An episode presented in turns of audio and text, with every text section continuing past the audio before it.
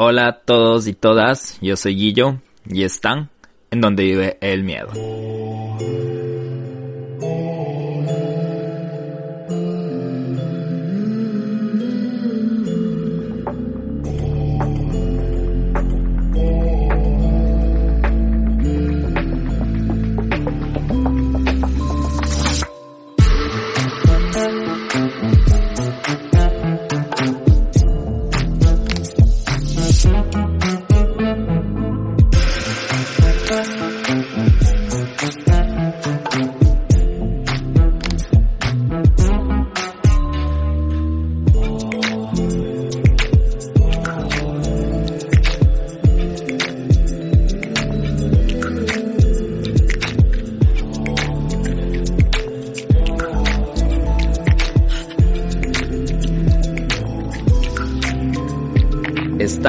Donde vive el miedo y en dónde está el Nelson. Seguro ya se están preguntando por qué no estuvo el Nelson en el saludo y toda la cosa. Pero bueno, primero quiero contarles que estos dos capítulos que les ofrecimos hace unos dos días han estado en la cuerda floja por cuestiones de, de tiempo. Y esa es una de las razones por la que Nelson no nos está acompañando hoy y estoy seguro de que ustedes les van a extrañar, lo van a extrañar tanto como yo lo estoy extrañando ahora y por esos mismos motivos el, nosotros les, les prometimos dos episodios, dos capítulos extra y lo prometido es deuda, así que como sea, le sacamos. Y de hecho, el, si nos está escuchando Nelson, un saludazo. Y posiblemente dependiendo mucho del tiempo de él, porque ahorita está con muchas cosillas de su carrera, de su trabajo, entonces se le imposibilita un poquito el tiempo, pero posiblemente para el próximo domingo esté con nosotros y si no está con nosotros, voy a tratar de conseguir a alguien con quien me acompañe, porque si no va a ser el monólogo de Guillermo, de Guillo, y les juro hasta yo a veces, yo mismo me canso de mí mismo y creo que esa no es la idea de que cansarles a ustedes, porque yo creo que el Nelson era parte súper esencial del donde vive el miedo y va a ser necesario pronto. Entonces, bueno, explicado eso, les extrañamos, les extrañamos un montón y estamos súper felices de, voy a hablar en plural con, con Nelson también, de, de volver a grabar, de volver a interactuar con ustedes. Y de hecho este capítulo de hoy fue a la carta, fue con, con recomendaciones de ustedes mismos y esta que me llamó mucho la atención fue de Rey Gallardo, quiero agradecerle de una vez porque de lo que vamos a hablar ahora, del caso que Rey Gallardo sugirió que cuando yo lo leí pensaba que estaba sin resolver, sin resolver, pero de hecho se dictó sentencia hace poco y sin más, sin más detalles, más bien entrando más al tema, poniéndonos en situación, haciendo honor al Nelson, el tema de hoy es acerca de Juliana Campoverde. ¿Y quién fue Juliana Campoverde? Estaba tratando de, de indagar un, po un poco de quién fue, qué pasó, cuál fue la crónica de este caso. Y fue prácticamente la crónica de una desaparición. Por eso les decía antes que no estaba seguro si estaba resuelto o no. Y pues sí, Rey Gallardo está resuelto y de hecho es un caso bastante interesante. Y para antes de empezar quiero como que mencionar un poquito que está involucrada bastante la parte de la religión y con el respeto que cualquier tipo de creencia que tengan vamos a hablar de este caso, pero solo queremos, quiero mencionar eso porque hay muchos temas, yo creo que todo, todo, todo hay excepciones, ¿no? En todo lo hay excepciones, hasta en lo bueno hay excepciones. Yo, si no he escuchado antes, saben que no, no, no, no soy muy afín a ninguna creencia religiosa, pero este caso nos deja más dudas acerca de estas ideologías religiosas y repito, hay buenas ideologías, hay buenas religiones, cada quien decide lo que quiere hacer, no, el propósito no es juzgar, pero este caso es bastante enfocado en eso, así que solo quiero mencionar eso antes de empezar. Pero bueno, una de las, de los datos que encontré en una página llamada InRed, empieza muy bien acerca de este caso, empieza a de redactar y detallar acerca de Juliana y del evento que sucedió de una manera muy buena, así que quiero leerles un poco de eso para empezar, para que tengan una idea más clara de quién fue Juliana Campoverde. Un sábado cualquiera de la ciudad de Quito, una madre y su hija mayor se han levantado temprano, pues ambas tienen sus respectivos locales comerciales que atender. El de la hija Juliana, o Juli para la gente más cercana, es un pequeño local naturista que lo ha puesto para ayudar en la economía de su casa. No porque lo necesite, sino porque siempre ha sido una joven emprendedora que le gustan los retos. Además, está por entrar a su primer año de la carrera de biología en la Pontífica Universidad Católica del Ecuador, y quiere ahorrar para su vida universitaria. Manejar un negocio a los 20 años de edad implica gran esfuerzo y disciplina, cualidades que no siempre están presentes en alguien tan joven. Pero Juliana es una chica destacada y ha aprendido a asumir sus responsabilidades. Juliana es una mujer muy alegre y carismática, con un especial gusto por la música. De hecho, ella misma tiene dotes de canto, le encantan la naturaleza, los viajes, los animales, la vida en la tierra en general. Le gusta escribir y llenar páginas y páginas de lo que sucede o de lo que piensa, sobre todo al final del día o cuando no hay mucha clientela en el local. Casi todos sus cuadernos están rayados y tiene llenas sus páginas de anotaciones. No necesariamente a modo de un diario, sino que simplemente siente que escribiendo sus pensamientos fluyen mejor. Quizá sobre lo que más escribe es sobre su amor a Dios. Julie es una joven muy creyente. Desde muy pequeña asistió con su madre a una iglesia evangélica cerca de su casa en el sector de la Biloxi, en el sur de Quito. Julie tenía nueve años cuando se unió a esa congregación y desde pequeña se ha relacionado de forma cercana con la gente de la iglesia y sus pastores. Ellos le han inculcado la convicción de cumplir con la ley de Dios, estudiar la Biblia y participar activamente en las actividades de la iglesia. Y eso básicamente para tener una idea de quién fue Juliana o Juli Campoverde, como le vamos a llamar desde aquí en adelante, ya que así era como le llamaban sus seres queridos, los más cercanos, y así es recordada. Pero ¿qué pasó con Juli? Vamos entrando un poco más a la parte de ese día. La mañana del sábado 7 de julio del 2012, Juli se levantó, hizo sus oraciones matutinas, se bañó, se vistió con una blusa y un jean y bajó a desayunar. Su madre Elizabeth le esperaba en la cocina y desayunaron juntas. Conversaron sobre lo que haría ese día, Juli le contó a su madre muy emocionada sobre la cita que tendría esa tarde con Fabián, el joven con el que ella salía. Y se mostraba alegre pero incrédula de que después de tantos problemas y obstáculos finalmente iban a poder estar juntos. ¿Quién es Fabián? Ya se deben estar preguntando. Elizabeth sonreía mientras escuchaba a su hija. Su pequeña había crecido sin que ella se diera cuenta y no es que le alegrase de sobremanera que su hija saliera con un chico mayor a ella, pero los últimos meses habían sido muy caóticos para Julie, entonces su madre estaba bastante feliz de ver a su hija sonriendo nuevamente. Pero ¿por qué los meses de Julie estaban siendo tan caóticos anteriormente, no? Durante los meses anteriores, Julie se había mostrado triste y agobiada, pero Elizabeth y su familia desconocían la razón.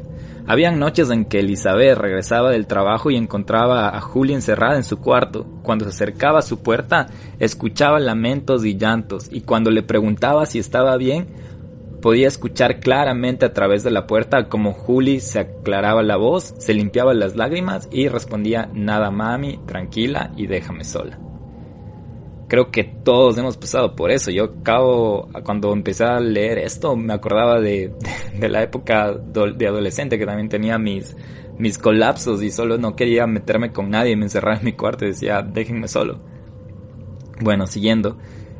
Elizabeth siempre había tenido una relación, me siento súper, no sé, como que yo haciendo el monólogo conmigo mismo en este caso. me falta, me falta el Nelson, pero bueno, sigamos. Elizabeth siempre había tenido una relación muy cercana con su hija y le rompía el corazón saber que algo andaba mal con ella.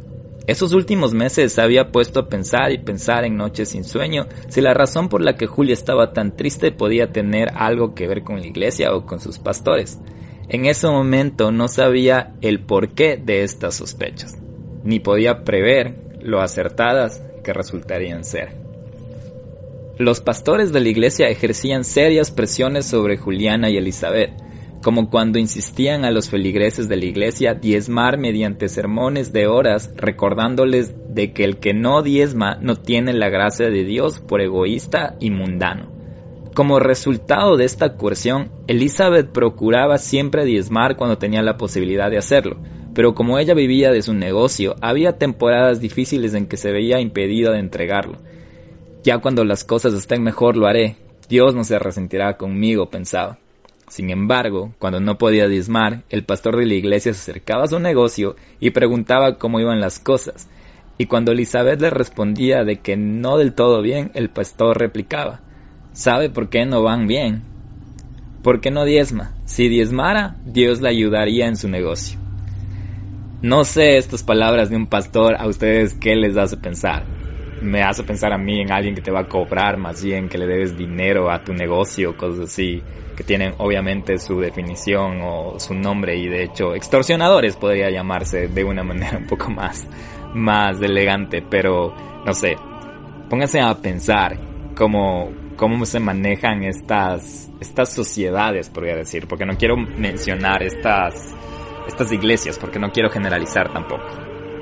Pero bueno, el pastor además requería a los miembros de la iglesia en sus sermones que le cuenten todo para poder ayudarles y todo incluía en qué trabajan, en dónde vivían, cuánto ganaban, dónde estudiaban, cuáles eran sus planes a futuro, a dónde se irían de viaje, qué se querían comprar, en dónde iban a invertir, quiénes eran sus amigos y sus parejas y así.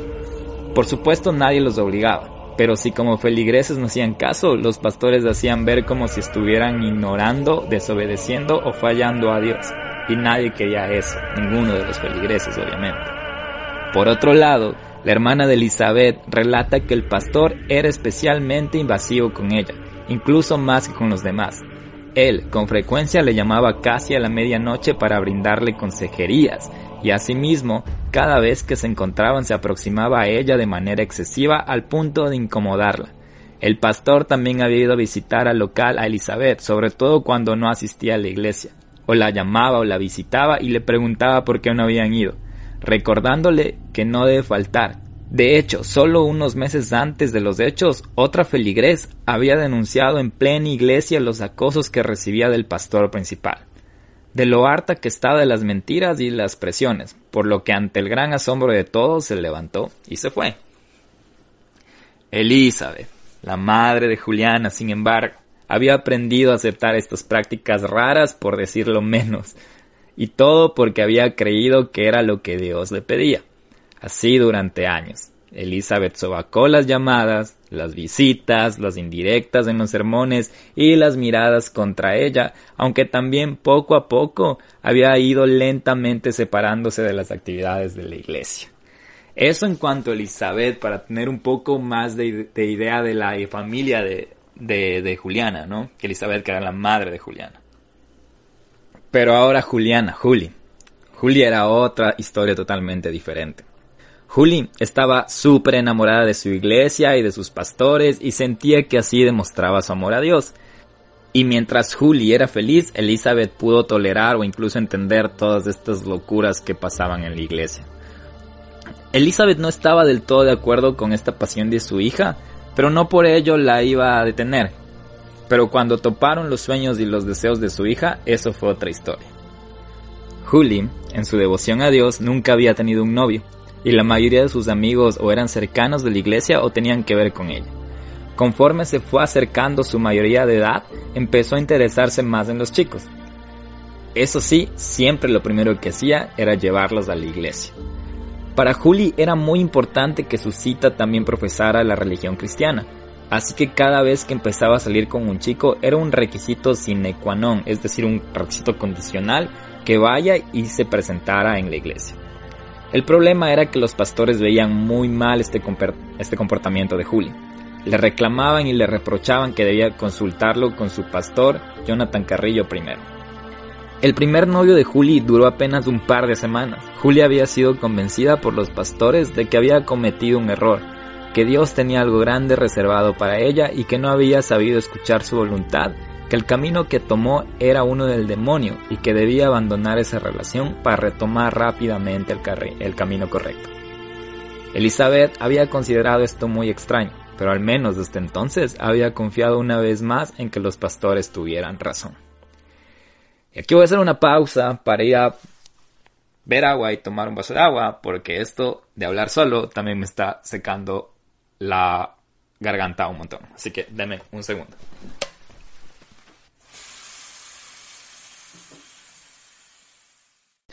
A ver dónde nos habíamos quedado. Ya estamos hablando de cómo la iglesia controlaba prácticamente la vida de Juli, ¿no? Pero bueno. Pasados algunos meses, Juli había empezado a salir con un segundo chico, pero esta vez no le contó de él a su pastor desde el inicio. La reacción de él había sido tan brusca y tan determinante la vez anterior que Juli se había asustado. Quizá si lo conocieran mejor después de algún tiempo sería más sencillo y más agradable para ellos, pensaba. Aún así, desde su primera cita, Juli llevó a este chico a la iglesia sin decir de quién se trataba. Lastimosamente, su pastor no tardó en enterarse de que aquel chico era el nuevo novio de Juli y volvió a exigirle que se aleje de él.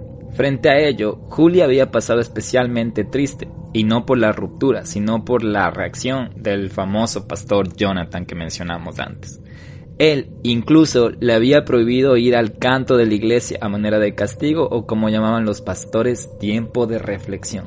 Frente a todas estas presiones de los pastores con Juliana y con Elizabeth, su madre, sumado a los comportamientos extraños que los caracterizaban, en mayo del 2012 Elizabeth, la madre, había decidido que toda su familia se cambiaría de iglesia y así lo hicieron. Una vez que Elizabeth decide cambiarse de iglesia es cuando todo empieza, podríamos decir, a salir mal. La mañana del 17 de julio del 2012, Elizabeth y Julie terminaron de desayunar, lavaron los platos y ultimaron los arreglos de la casa. Julie subió a su cuarto y cogió su celular, su Biblia, su saco, sus audífonos, sus llaves y algo de dinero para el día. No necesitaría más, pensó. Ese sábado iba a verse con Fabián y regresaría a casa para cambiarse. Si no recuerdan, Fabián era el último novio que tuvo, ya después de que pasó mucho tiempo mal ella, Fabián fue la persona que le devolvió la alegría, podríamos decir. Julie y Elizabeth salieron a eso de las 7 y 50, caminando. No tenían carro, pero tampoco lo necesitaban, pues sus negocios estaban apenas a unas cuadras más abajo de su casa. Julie estaba muy emocionada por ver a Fabián ese día y Elizabeth tenía un aire de tranquilidad por ver a su hija con su alegría retomada. Salieron de su casa y emprendieron su camino hasta la gasolinera Primax de la Biloxi. Pero en ese momento, el pastor Jonathan venía caminando hacia ellas. Saludaron algo incómodas. Julie le preguntó qué hacía por ahí, y Jonathan le contestó que había ido a limpiar la iglesia por el evento de matrimonios y parejas de la noche anterior. Se despidieron sin más, y Elizabeth quedó algo extrañada por encontrar a Jonathan esas horas de la mañana en el sur, conociendo que él vive por la avenida Mariana de Jesús, en el norte de Quito. Además, al instante observó como el rostro de Julie se ensombrecía un poco por el inesperado encuentro. Julie adoraba a su pastor Jonathan. Lo había conocido desde que era niña y ella sentía que le había ayudado mucho. No le había encantado la idea de salirse de la iglesia por decisión de su madre, pues ese era el espacio en el que ella había crecido. No obstante, entendía por qué su madre había tomado esa decisión. Julie también había tenido unos seis meses muy confusos a causa de su cercanía con la iglesia se había sentido perdida, desorientada. Siempre había creído que hacer la voluntad de Dios le haría feliz y siempre había creído estarla cumpliendo. Pero cuando uno de sus pastores le indicó que había tenido una revelación, según la cual ella tenía que casarse con otro de los pastores, Israel Carrillo, también como Jonathan Carrillo, porque era su hermano, ella también comenzó a sentir que algo andaba mal. Julie, sin embargo, había intentado mucho que Israel le gustara o verle con otros ojos, con los ojos de un futuro esposo, pero eso nunca ocurrió. Qué locura, ¿se dan cuenta? Por eso les decía que este caso tiene que ver mucho con estas sociedades religiosas y, repito, no son todas, pero des en cuenta, des en cuenta porque el donde vive el miedo también es por esas razones, ¿no? Para que ustedes también empiecen a, a notar esas pequeñas banderas rojas, esas pequeñas señales. Pero bueno, Dios. Qué oportuno es decir en este capítulo Dios, ¿ah? A esta ya confusa historia hay que añadir también la presencia de Juan Solano en la vida de Julie. Ya tenemos a Jonathan, tenemos a Israel, tenemos a Elizabeth, que es su madre, y ahora tenemos a Juan Solano. ¿Quién es Juan Solano? Durante los meses previos a esa mañana, Juan, otro supuesto pastor psicológico llegó a la vida de Julie de una manera muy inusual, a través de Facebook. Desde su primera conversación, Julie sentía que ellos dos habían congeniado bastante.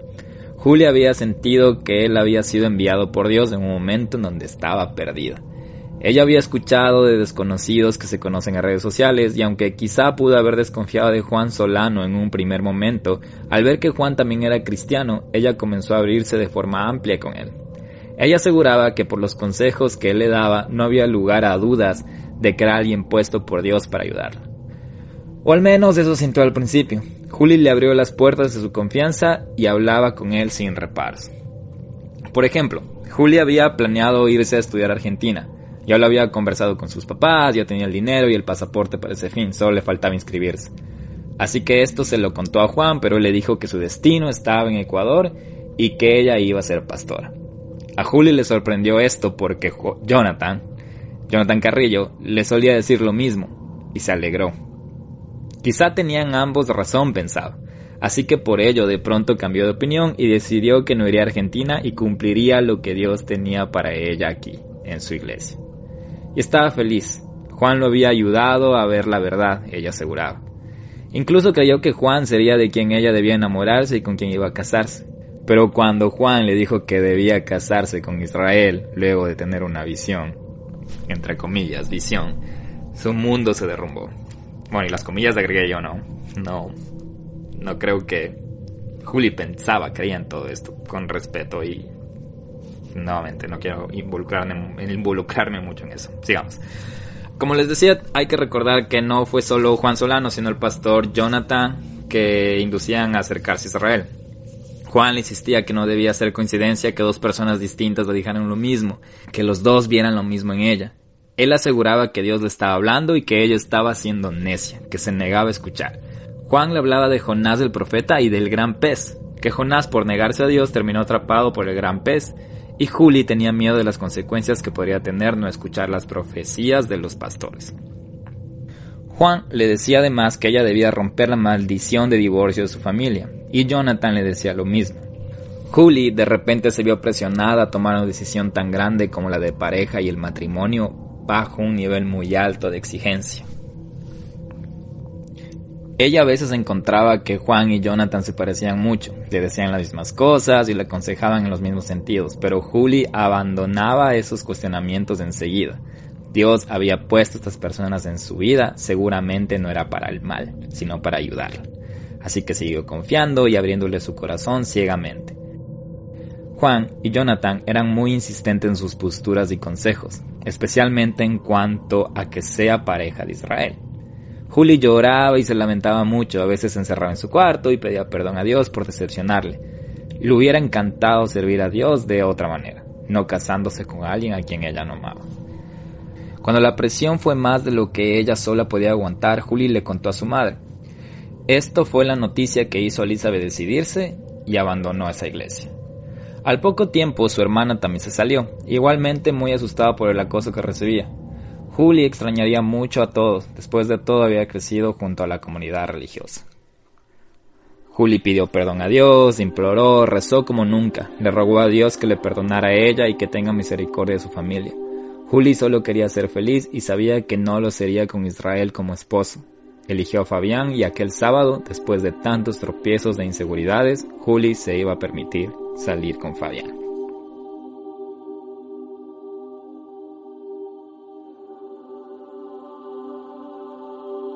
lo siento si se me perdieron un poco ahí, pero quería, ahora tenemos un poco más de contexto de por qué Julie tenía esos seis meses de, depresión, podríamos llamarlo, de estar triste, de estar encerrada, de estar llorando, lo que nos lleva a la conclusión de que decidió estar con Fabián, con todos los, los datos detonantes de dejar la iglesia y todo, todo el tema, y nos vuelve a traer a la parte de la mañana del sábado 7 de julio del 2012. Bueno, ahora entonces que ya todos estamos en la mañana del 17 de julio, Elizabeth y Julie llegaron a la intersección donde partían camino. Elizabeth cogería el bus que la llevaría a su negocio y Julie cruzaría la calle para avanzar dos cuadras más hasta donde tenía su local naturista. Julie le pidió su bendición a su madre y se despidieron sin más. Fue una despedida casual, Julie solo debía caminar apenas dos cuadras para llegar a su local. Eran cerca de las 8 y 20 de la mañana. Alrededor de las 9, Elizabeth recibió una llamada de su esposo pidiendo que le diga a Julie que la estaba esperando en el local pues le debía dar un dinero. ¿Cómo? respondió Elizabeth extrañada. Pero si yo dejé a Julie hace una media hora cerca de su local, ya debió haber llegado. Llamó a su teléfono una, dos, tres, cuatro, cinco veces. No hubo respuesta. Llamó a Fabián. Él no sabía nada de ella, pues habían quedado en verse en la tarde. Le envió un mensaje a Julie, no respondió. Aquella casual y nada extraordinaria mañana del sábado 17 de julio del 2012 fue la última vez que Juliana Campoverde fue vista. Juliana no ingresó a su local nunca y no tenía más que su celular y su Biblia cuando desapareció. Cerca de las 8 de la noche del mismo día, Elizabeth recibió un mensaje del celular de Juliana despidiéndose, indicando que está en la ciudad de Cuenca y que encontró el amor de su vida. Cuando llamaron de vuelta, el celular había sido apagado. Dos días después, el lunes 9 de julio del 2012, un post fue publicado desde su perfil de Facebook Hola amigos, gracias por su preocupación. He tomado mis decisiones y quiero que las respeten. De las investigaciones realizadas por Fiscalía, sus familiares enteraron que este último mensaje provino de la IP donde el pastor Jonathan Carrillo trabajaba en ese entonces. Además descubrieron horrorizados que el pastor Jonathan había creado el perfil de Facebook Juan Solano en diciembre del 2011 para acercarse a Julián. El último mensaje de Juan Solano a Juliana antes de que desaparezca es una cita bíblica que reza. Entonces me llamarán y no responderé, me buscarán de mañana y no me hallarán, por cuanto aborrecieron la sabiduría y no escogieron el temor de Jehová.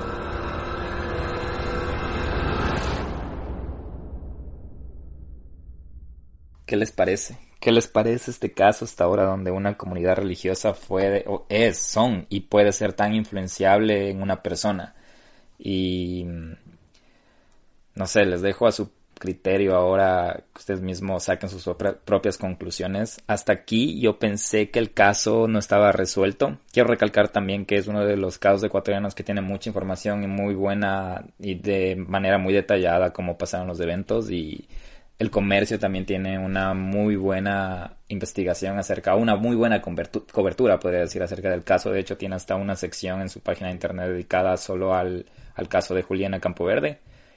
Y bueno, para continuar y para ya más o menos ir haciendo un poco de cronología de lo que pasó, quiero, quiero ir yendo año por año y dándoles unos datos antes de, de saber qué pasó en este caso, cómo se dictó sentencia, qué pasó con Jonathan, qué pasó con Israel, qué pasó con Elizabeth, qué pasó con todas estas personas involucradas y con esto, este personaje que solo hasta acá es aborrecible, que es Jonathan, que hasta se hacía pasar por Juan Solano. Y en fin, toda esta iglesia, esta que mm, me di pena hasta mencionar iglesia porque sé que hay personas creyentes que situaciones como esta les hacen quedar en el piso, en la basura. Pero bueno. En el 2013, Juliana Campoverde, de 9 años, ingresa junto a su familia a la iglesia evangélica Oasis de Esperanza, en el sector de la Biloxi, en el sur de Quito. Desde ese momento, todas sus decisiones debían ser consultadas con los pastores, incluso si visitaba a su padre. Recuerden que los padres de Julián eran divorciados. En 2011, Jonathan Carrillo le dijo a Juliana Campoverde que había tenido una revelación de Dios, según la cual ella debía casarse con su hermano Israel Carrillo, también pastor de la iglesia. En diciembre de 2011, Jonathan Carrillo creó el perfil falso de Facebook con el nombre Juan Solano para acercarse a Juliana a través de esta red social y manipularla usando la palabra de Dios. En mayo de 2012, Juliana y su familia abandonan la iglesia Oasis de Esperanza debido a que los pastores de la iglesia intentaron influir más en las decisiones personales de miembros de la familia y especialmente en Juliana. El 7 de julio del 2012, Elizabeth Rodríguez junto a su hija encuentran inusualmente a Jonathan Carrillo en el sector de la Biloxi, el sur de Quito. Ese día fue el día en que Juliana desaparece. El mismo sábado 7 de julio del 2012 a las 7.51, Elizabeth recibió un mensaje en el celular de Juliana en el que decía, conocí una persona y me voy con él. Cuanto las cosas cambien, le hago llegar las cosas del local. Su madre Elizabeth aseguró que no era su hija la que escribió el mensaje, pues ella no se expresaba de esa forma. El 8 de julio del 2012, la familia de Juliana intentó presentar la denuncia por la desaparición de su hija. Sin embargo, no recibieron respuestas ni la atención debida. El pastor evangélico Patricio Carrillo, padre de Jonathan, pidió a la familia de Juliana que no la busquen en la policía sino en fronteras o en otro lado. El lunes 9 de julio del 2012, la tía de Juliana Campoverde recibió una llamada de Patricio Carrillo afirmando que ha orado mucho por ellas y que en 20 minutos recibirán una respuesta de Juliana.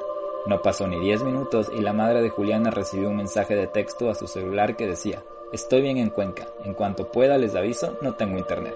Ese mismo día, desde el perfil de Facebook Juliana publica, hola amigos, gracias por su preocupación, he tomado mis decisiones y quiero que las respeten. Su madre siempre afirmó que los mensajes posteriores de Juliana no eran de ella. Este último mensaje se envió desde el IP del trabajo de Jonathan Carrillo. El 8 de agosto del 2012, Jonathan Carrillo confesó que él creó el perfil falso de Juan Solano en Facebook. El 18 de mayo del 2014, dos años después, se presenta el primer informe de la reconstrucción de los hechos del caso.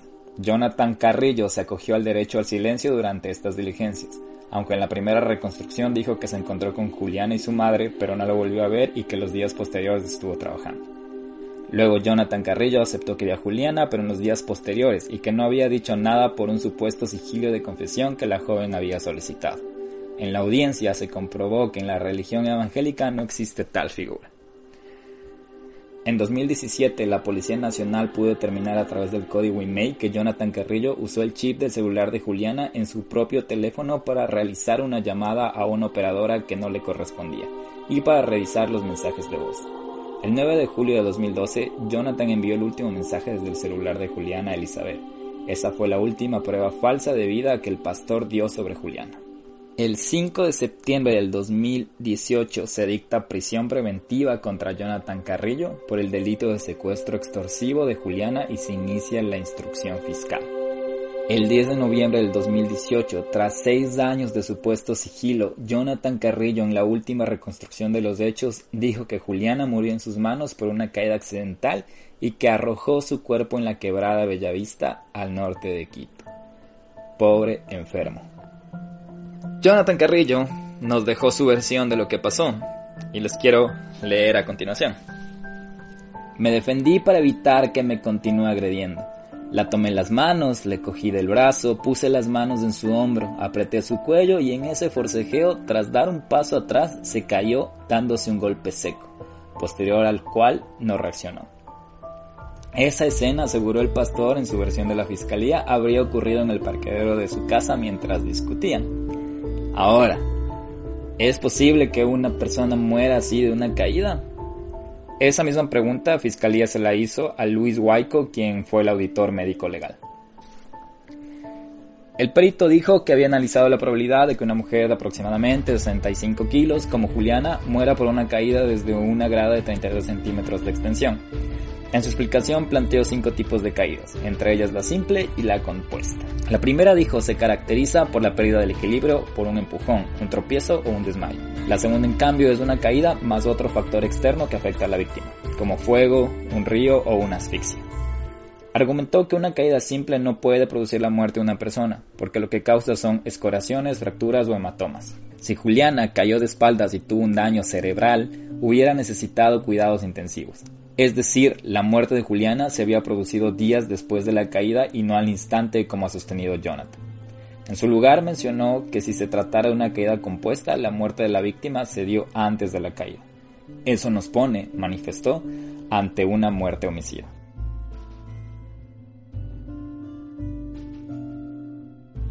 El 17 de julio del 2019, después de varias audiencias y sobre todo años, el Tribunal de Garantías Penales de Pichincha condenó a 25 años de prisión a Jonathan Carrillo por el delito de secuestro extorsivo con resultado de muerte de Juliana.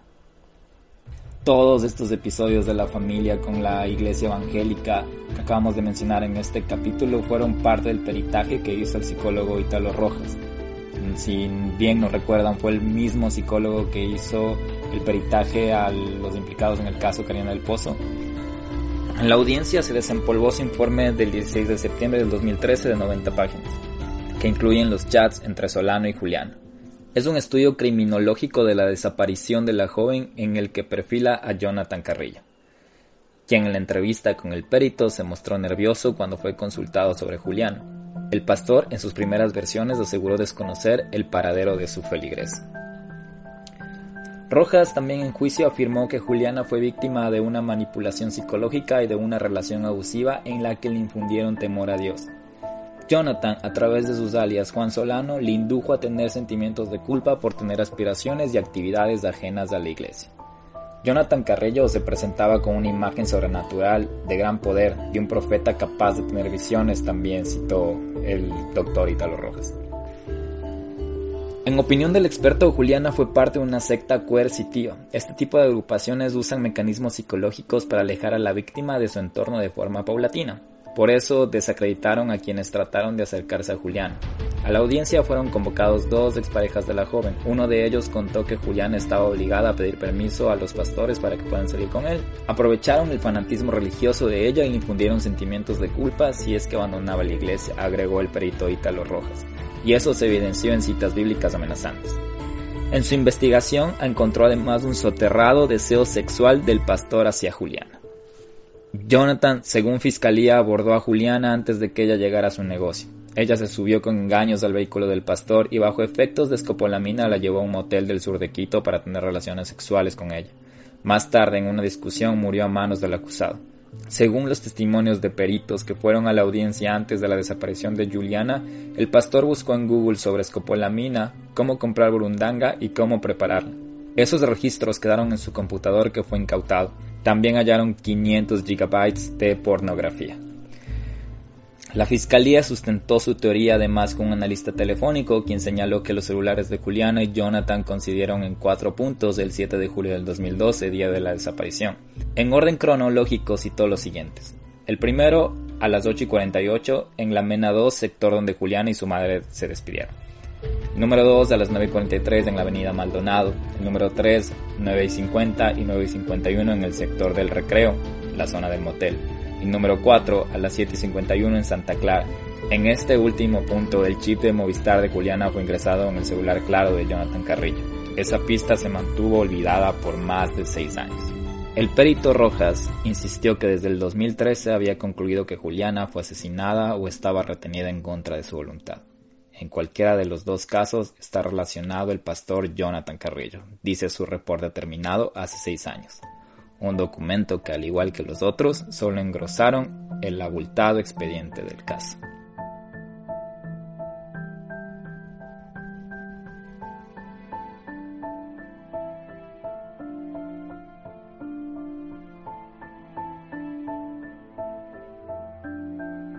Y damas, caballeros, y gracias Rey Gallardo nuevamente. Este ha sido el caso de Juliana Campoverde que quiero limitarme un poco en la opinión por razones obvias porque ha sido un caso muy controversial en la parte religiosa y de bastante contenido que para serles sinceros como les digo no lo conocía y al momento de estar leyendo me llamó bastante la atención me llenó de un montón de sentimientos desde la parte de la sorpresa hasta la parte del repudio por estas acciones de estas personas enfermas. Y eso pues nada más, este ha sido el caso de Juliana Campoverde, el capítulo 15 del Donde vive el miedo y el primer capítulo que están solo conmigo y que le estoy extrañando al Nelson como un loco y que espero no les haya cansado mucho. El... Vamos a ver cómo nos va el siguiente. No tengo más que decirles, espero que lo hayan disfrutado, déjenme saber en los comentarios, al Instagram ya saben y de igual manera también cuéntenme qué tal quedó solo conmigo en el monólogo y ya pues ya volveremos y nos vemos el próximo domingo. No se olviden de seguirnos en redes. En Facebook estamos como arroba donde vive el miedo podcast. En Instagram arroba donde vive el miedo y nos pueden enviar un correo a donde vive el miedo podcast arroba gmail.com. Les queremos un montón. Qué chévere volver a grabar. Voy a estar, bueno, esto van a escuchar el domingo pero hoy es martes cuando estamos grabando y el día de mañana ya voy a estar en Quito también, entonces voy a tratar de editar esto en el avión.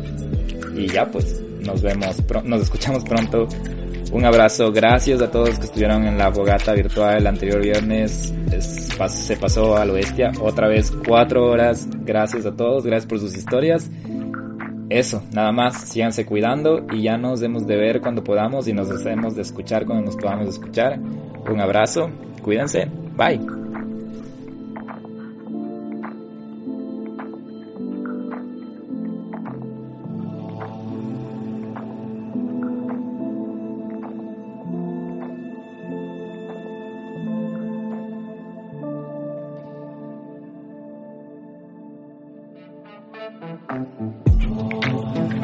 Este